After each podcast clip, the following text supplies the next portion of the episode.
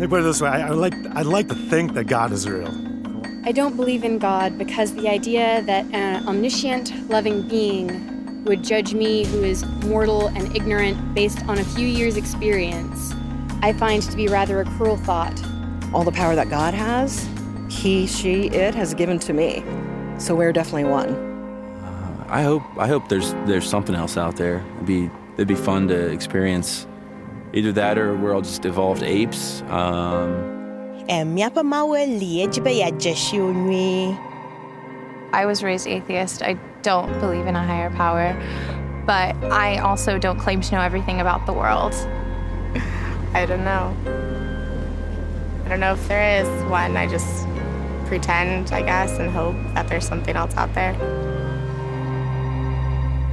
Well, my name's Renee, another one of the pastors at Twin Lakes. If you came in after the announcements, and welcome to week two of Explore God. I'm so excited about this series, about the top questions that people have about God, about faith, about life. Like, what's the meaning of life? Is there a God? If there is, why is there so much suffering? Why should I trust the Bible? Why should I believe in Jesus Christ? And so many more. And each week builds on the previous week. And so, for example, if you missed our first week on what's the meaning of life, this kind of builds on that. And so I'd encourage you to go back to tlc.org, our website, or you can go to YouTube or a lot of the social media platforms, and our messages are always posted there as well. And what I'm really stoked about is we're doing this series with now over 175 churches and groups from all across the Bay Area. Very thrilled about that. What I love about this is this is across denominations, this is across languages, this is across ethnicities. We've got groups doing this in Spanish and Portuguese and Tagalog and Eritrean and all sorts of other languages and all kinds of different skin colors and worship styles from, as I said last week, the Frozen Chosen to the Holy Rollers. It's super exciting why we are all unifying because we are hearing people ask these questions. And so, as pastors and friends, we want to help people literally explore God. We're sharing content ideas. We're, we're, we're I mean, just this week, I was either on phone calls or Zoom calls or emails or text messages with probably eight different pastors from around the Bay Area who are doing this series together. I don't think one of us was in the same denomination, and we're all just sharing ideas. How are you going to tackle this? We're praying for each other. All those churches have small groups and classes kind of exploring these things, like today's question why believe in God? And let me start with a story. One day, I get a call right across the way here at my office here at the church. And it is at the time terrifying to me, if I'm honest. It's a call from a philosophy teacher over here at Cabrillo College, which is right next door. And he says, Hey, Pastor Renee, I'd love for you to come and address my philosophy class because, as is typical for a college, they're hearing a lot about atheism and and you know kind of some anti-religious stuff. So so i just kind of figure i'll give somebody some equal time. Why don't you come over and address why you are not an atheist? You have an hour. And it's tomorrow next day my heart is pounding as i walk across this parking lot and into a class over there full of students with folded arms and sneers and slumped down into their chairs. Maybe two in the whole class was a full class. Maybe two were smiling, and those were my children. no, just kidding. Those were, but they were kids I recognized from Twin Lakes Church. And the rest, it seemed like to me, were either angry that they had to listen to some fool talk about God, or they were looking at me with kind of like pity, like, oh, this poor guy talking about this anachronistic belief. So I want you to imagine you walking into that somewhat hostile classroom. You have 60 minutes to talk about why you believe in God. What would you say? And here's why I want you to think about it because you will be in that classroom. And you will get that phone call or text message or face to face question from a friend or a child or a grandchild or a coworker or a relative. Maybe while you're on the commute, or maybe while you're at some party together, or maybe while you're uh, working together somewhere. Hey, uh, why, why do you believe in God?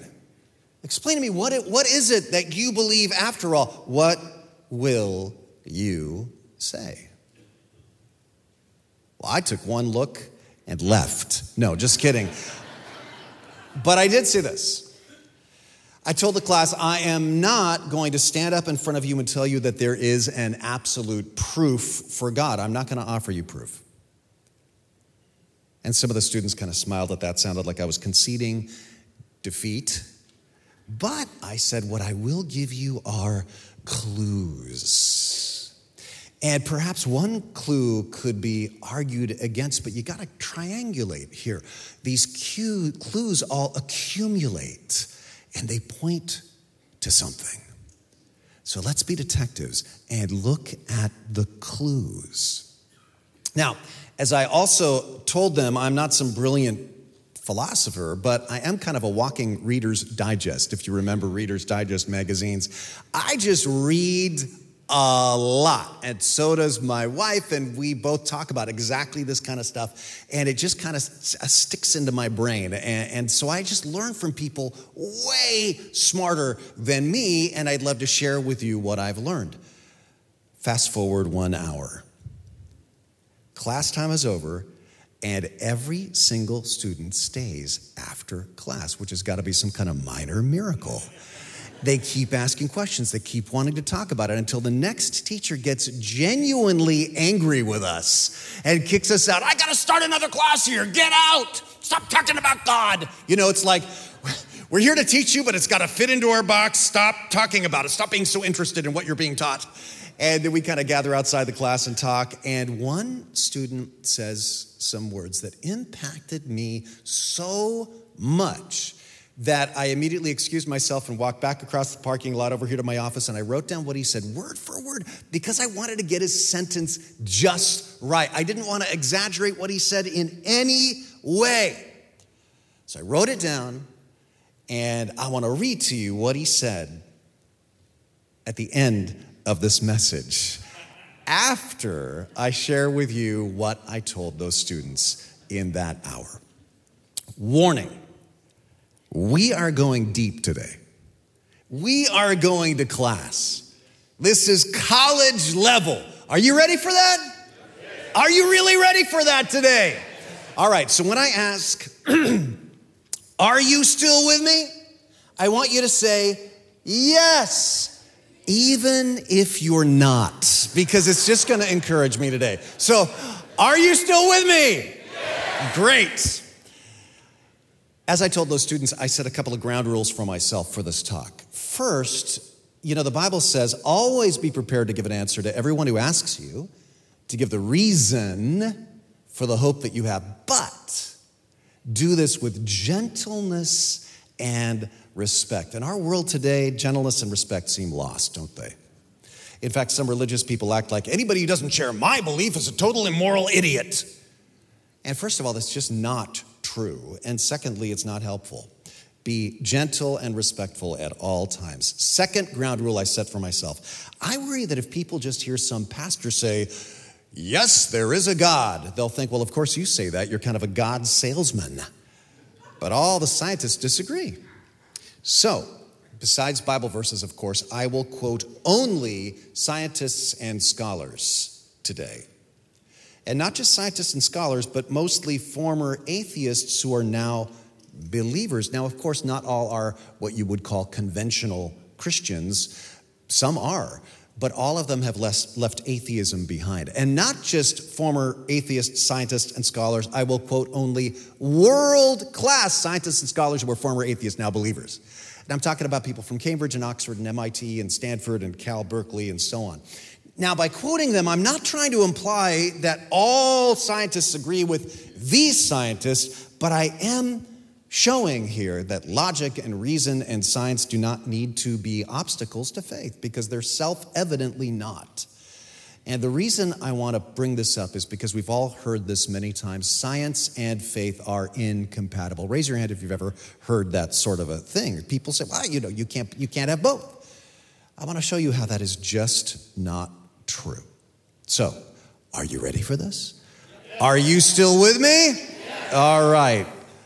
In 2004, the Associated Press ran this headline Famous atheist now believes in God. One of the world's leading atheists now believes in God, more or less, based on scientific evidence, talking about Antony Flew, for years the leading atheist writer and debater in the world, Oxford professor, cheerful fellow.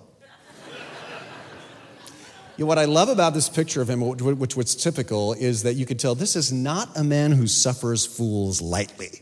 Like, if you come up with some stupid argument, he is going to tear you to pieces right in front of his Oxford classroom, right?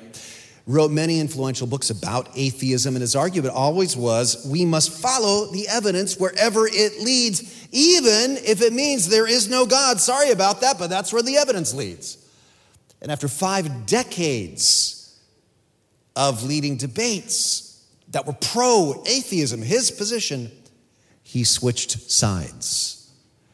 And people kept saying, oh, well, How could you change your mind? He said, Well, I didn't really change my mind. He said this When I finally came to recognize the existence of a God, it wasn't a paradigm shift because my paradigm remains. We must follow the argument wherever it leads. And for him, after five decades of atheism, it actually led to God. Isn't that amazing? So, what kind of evidence led him to God? Well, he wrote two books about what changed his mind. And he started with the first of our four clues today the clue of design. The clue of design. You know, the Bible suggests all these clues, and it talks about this one a lot, like in Romans 1:20. For since the creation of the world, God's invisible qualities, his eternal power, his divine nature, has been clearly seen, being understood from what has been made. What has been made.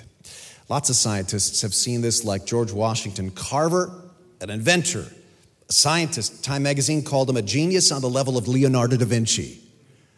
And he became a strong Christian why? Well, he said, I'm more and more convinced as I search for truth that no ardent student of nature can behold the lilies of the field or study even the microscopic wonders of a stagnant pool of water and honestly declare himself to be an unbeliever. Why? Because of all the evidence of design. And since he said that decades ago, the evidence has just piled up. There's a man named Dr. Paul Davies. He's one of the pioneers of quantum physics. Now, that's a specialty. He is also one of the world's leading astronomers. He's head of the astronomy department now at Arizona State University. He's from Cambridge. He once said, Science has an explanation for everything. He now says, The laws of physics themselves seem to be the product of increasingly ingenious design. There is, for me, powerful evidence that there's something going on behind it all. It seems as though somebody has fine tuned nature's chambers to make the universe. The impression of design is overwhelming. Now, he is talking about all the way down to the level of physics.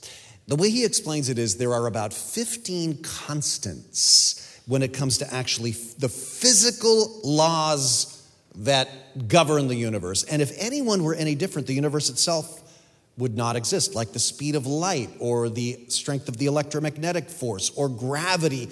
If any one of these were either a little bit stronger or a little bit less, no stars, no planets, no life would be possible.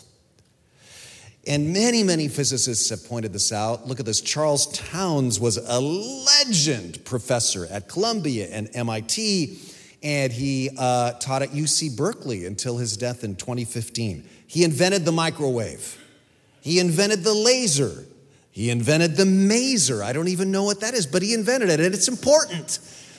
He won the Nobel Prize for Physics, and he said, the more he learned about the universe, he says intelligence must have been involved in the laws of the universe. And in fact, he became a devout Christian. So, so we're talking about design in the laws of physics, which is already persuading a lot of people. But listen, that's before we even get to DNA. Now, follow me here because this is very, very persuasive. Think of DNA as a software program that's in the nucleus of the cells of every living being. DNA, as you might recall from school, is made of four chemicals. They're abbreviated as A, T, G, and C. And the way they work is they're a code, kind of like the ones and zeros in computer code. Only these four letters are arranged in the human cell in long strings like this.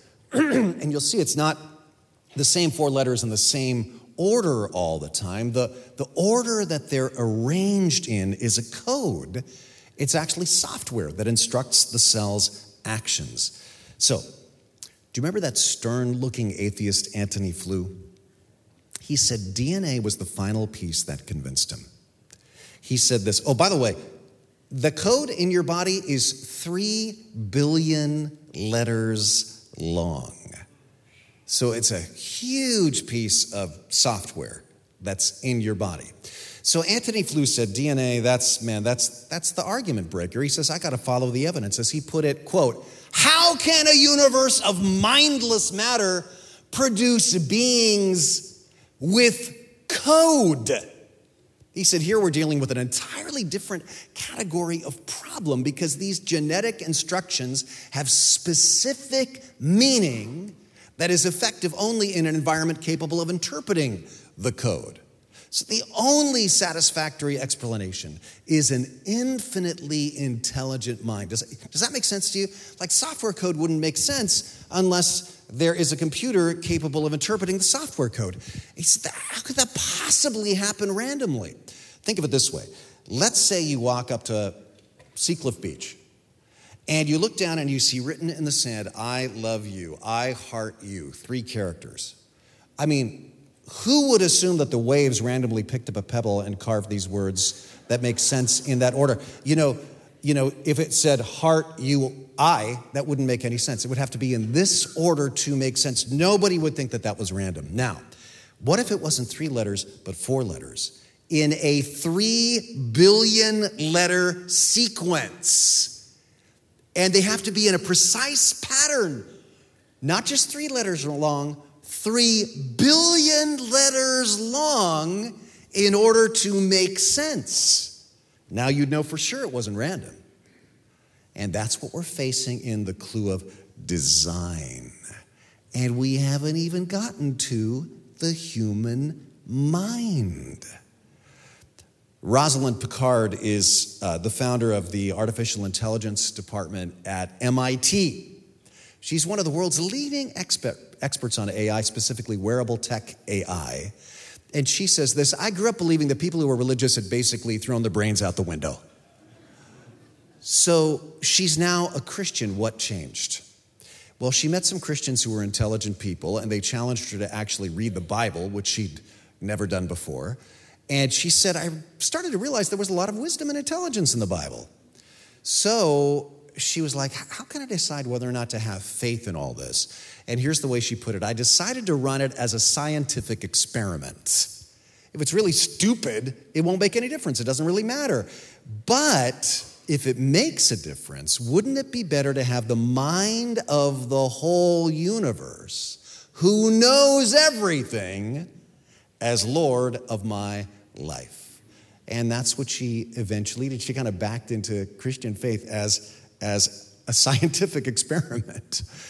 And she's since become a devout Christian, and her research in AI only has deepened her faith. She says, The more I learn about how the human mind works, I'm just in awe. I'm in awe of how fearfully and wonderfully we're made, and it inspires me. The complexity of life shows the mark of intervention and a much greater mind, a much greater scientist, a much greater engineer behind whom we are. That is the clue of design. Now, we've talked about the laws of physics, we've talked about DNA, we've talked about the mind. That was a lot. So, are you still with me? Are you really still with me? Okay. I promise you the next three will be much faster. We got number two, the clue of health, which is this people just seem wired for faith. We humans are just healthier when we believe. And this is another clue in the Bible. It says, Praise the Lord, O my soul, and forget not all his what? Benefits. What are the benefits of praising the Lord to your life? Well, I mean, there's so much, piles of information we could look at here, but for example, evidence from over 1,200 studies shows a, an association, a correlation between faith and positive health benefits. For example, people who attend church regularly and say they have a personal relationship with God live on average 12.7 years longer than the average person. Now, obviously, this is generally speaking, there's always exceptions to this. But look at this, this is science now. They live 21.7 years longer than the average atheist, which is not a put down of atheists. It's just, let's look at where the clues lead. It. That's a lot of extra. You're extending your lifespan just by being here this morning. Isn't that awesome? So, check this out. Believers, according to these studies, report much higher levels of happiness, and statistically, they have lower suicide rates, less substance abuse, higher marital satisfaction, lower blood pressure, shorter hospital stays, and on and on and on. Humans just run better on faith. Now, imagine for a second that there was a pill that had all of these positive health outcomes. People would be lining up to get it. You wouldn't be able to keep it in stock but there isn't a pill that even comes close. Just up the road, Tanya Luhrmann, who's a professor at Stanford, says research has repeatedly shown people of faith feeling better, being healthier. She says one of the most striking findings in social epidemiology is this religious involvement is just better for your body in terms of immune function, reducing loneliness, and on and on if you want to follow the science, if you want to follow the evidence, you really have to follow it where it leads. And that's the clue of health. Are you still with me? Yes. Two more clues. On June 18th, 2012, well known, popular atheistic blogger Leah Libresco put out a blog post titled, This is My Last Post for the Patheos Atheist Portal. She said she was no longer writing for the Atheist Portal because she's no longer an atheist, and in fact, had become a Christian. What happened? Well, she was convinced by our next clue the clue of morality. Morality. This is the one that convinced C.S. Lewis, too, by the way, to go from being an atheist at Oxford to being a Christian. And here's the way this runs every human being everywhere has an idea that there's a right, there's a wrong. There's such a thing as fairness and justice, and unfairness and injustice. Now, of course, we don't all exactly agree on what is right and what is wrong and what is fair and what is unfair, but we all have these categories in our heads. Where do they come from? One answer is what we call morality is really just sort of survival of the fittest. Like we care for the children and we care for the widows because if the children and the widows survive, then our tribe survives. And that kind of makes sense on that level. So it's all, all that we call charity and altruism, it's all just Darwinian. But if that explanation is true, then why do we honor as the highest examples of morality behavior from people like Oskar Schindler? who actually risked his life to save the lives of hundreds of Jewish factory workers from the Nazis, working against his own tribe, his own dominating tribe, which was winning the survival of the fittest at the moment. Why don't we instinctively see him as a traitor instead of a hero? Why do we honor Mother Teresa, whose ministry was just to pick dying people off the streets of Calcutta to give them a more dignified death? Why would that matter to us if our instincts are purely self serving and Darwinian? Well, she's wasting resources on those evidently not fit to survive. Or put it this way if it all came through just nature, well, look at nature. Whales kill other whales so that their kind of whale can survive. And lions kill lions of rival pride so the DNA of their pride can survive. But we would see humans who tried that as abjectly evil. Why? Well, this is what Leah Libresco said convinced her, quote, "My conversion to theism was actually similar to any other scientific theory in that it had more explanatory power." Where does morality, like uniquely human morality, come from? She says, I've heard some explanations that try to bake morality into the natural world by reaching for evolutionary psychology, but these don't work for me. I'm really sure that morality is objective, human independent, something we uncover like archaeologists, not something that we build like architects. And this is also a clue that's suggested in the Bible many times. Like in Romans 2, Paul says, even the Gentiles who don't have God's written law show that they know his law when they instinctively obey it without having heard it. They demonstrate that God's law is written in their hearts for their own conscience and thoughts either accuse them or tell them that they're doing right. This is the clue of morality. So, look at what we got so far clues in design, clues in health clues in just the existence of morality. That's a lot. Are you still with me? Good. There are so many more of these.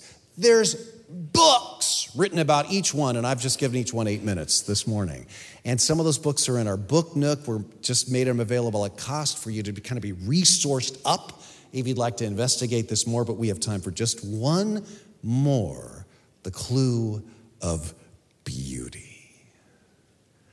When you see beauty in the redwood forest, or you hear it in music, or you see it in the way a baby's ear is made, or maybe you even taste it in something you're drinking or eating, and you just kind of close your eyes and you have that sense of transcendence, and you want to be grateful to someone for it.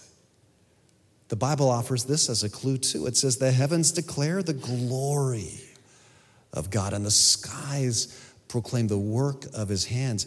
My son David and I felt this when we visited Yosemite once, and we were just so stunned by the beauty, but not just the beauty of Yosemite, the beauty beyond the beauty. You want to reach through it to the Creator. And the other day, the beauty when I was hiking at Wilder Ranch during sunset was just so astonishing. It was transcendent. I wanted to just fall down on my knees and worship, but I was afraid I would slide down the cliff. So I stayed standing with my eyes open. But it was amazing. And I'll tell you, you've probably felt this too, right? When I start to talk about this, I find that most people, even people who would say they don't believe in God, tell me, yes, yes, I've had that experience too, but but I, I, I didn't want to tell anybody because I was afraid that some of my friends would kind of think I was crazy. But you're not crazy. Even Einstein said this Everyone who is seriously involved in the pursuit of science becomes convinced that a spirit is manifest in the laws of the universe, a, a, spirit vastly superior to that of man. We see the universe marvelously arranged. Now, watch this.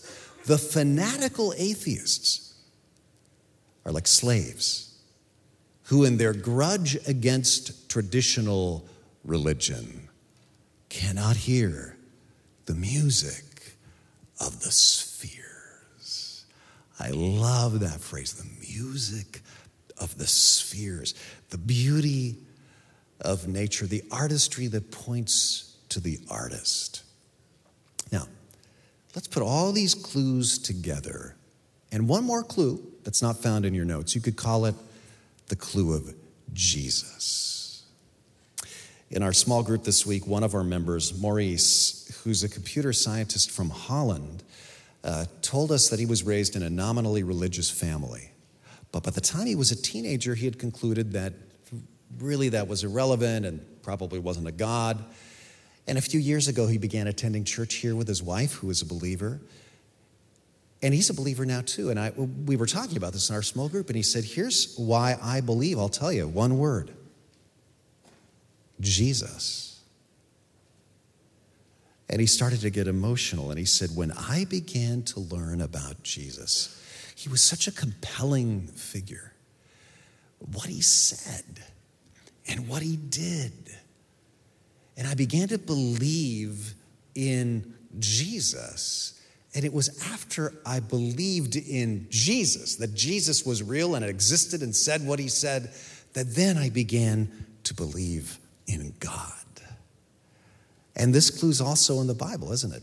In John chapter 1, nobody has ever seen God, but the one and only Son, who is himself God and is at the Father's side, has made him known. To Maurice, Jesus made the love and the wisdom and the compassion and the grace of God known. He started with Jesus. And he said, he started to tear up as he said, Now to me, the love of Jesus is more real even than two plus two equals four. And this is a computer scientist talking. So let's bring this in for a landing. Is there anybody who kind of put all these clues together to come to faith?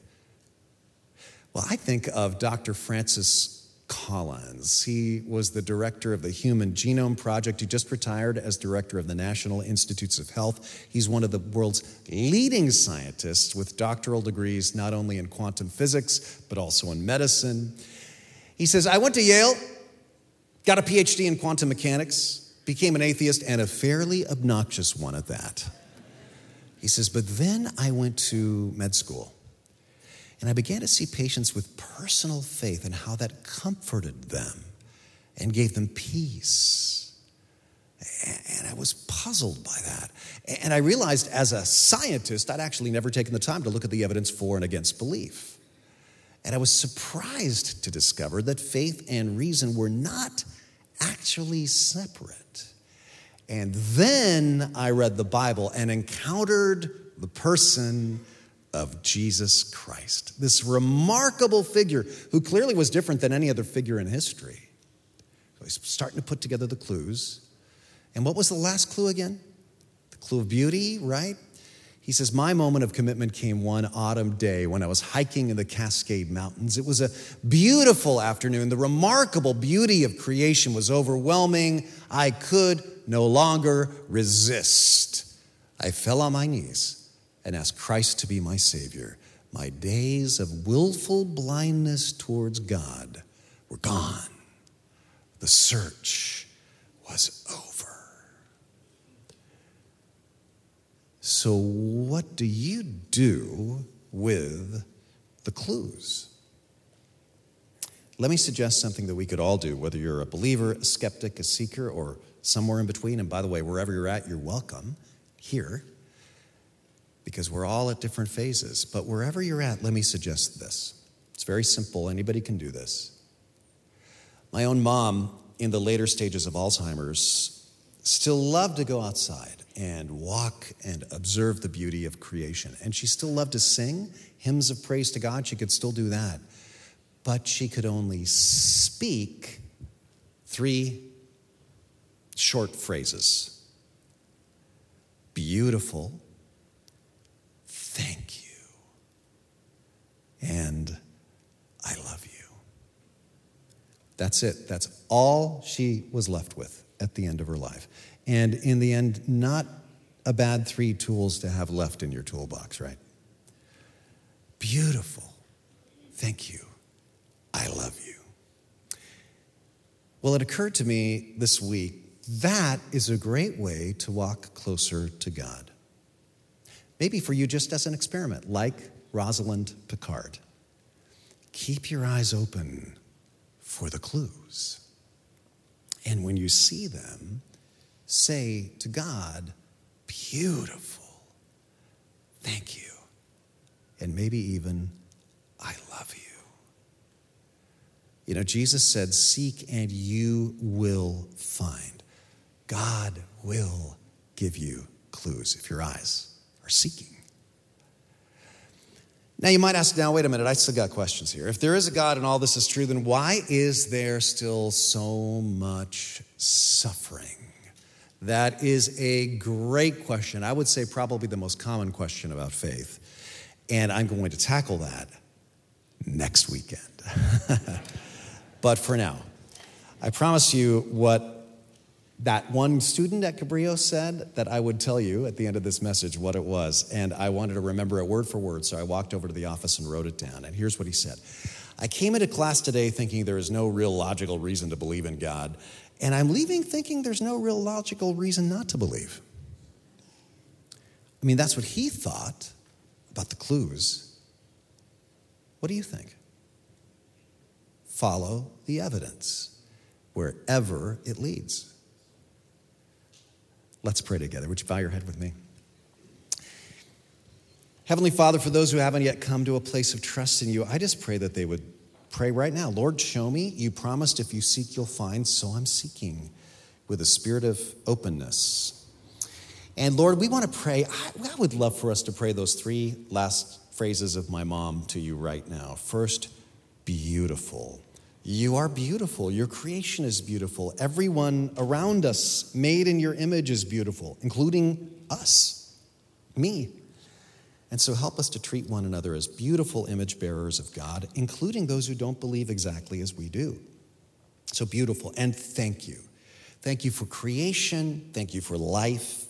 Thank you that when we, we, when we went astray, you sent your only Son into the world to seek and save us. Beautiful. Thank you. And I love you. I don't just believe, I love you because you first loved us. And we pray this in the name of your loving Son, our Savior and Lord, Jesus Christ. Amen.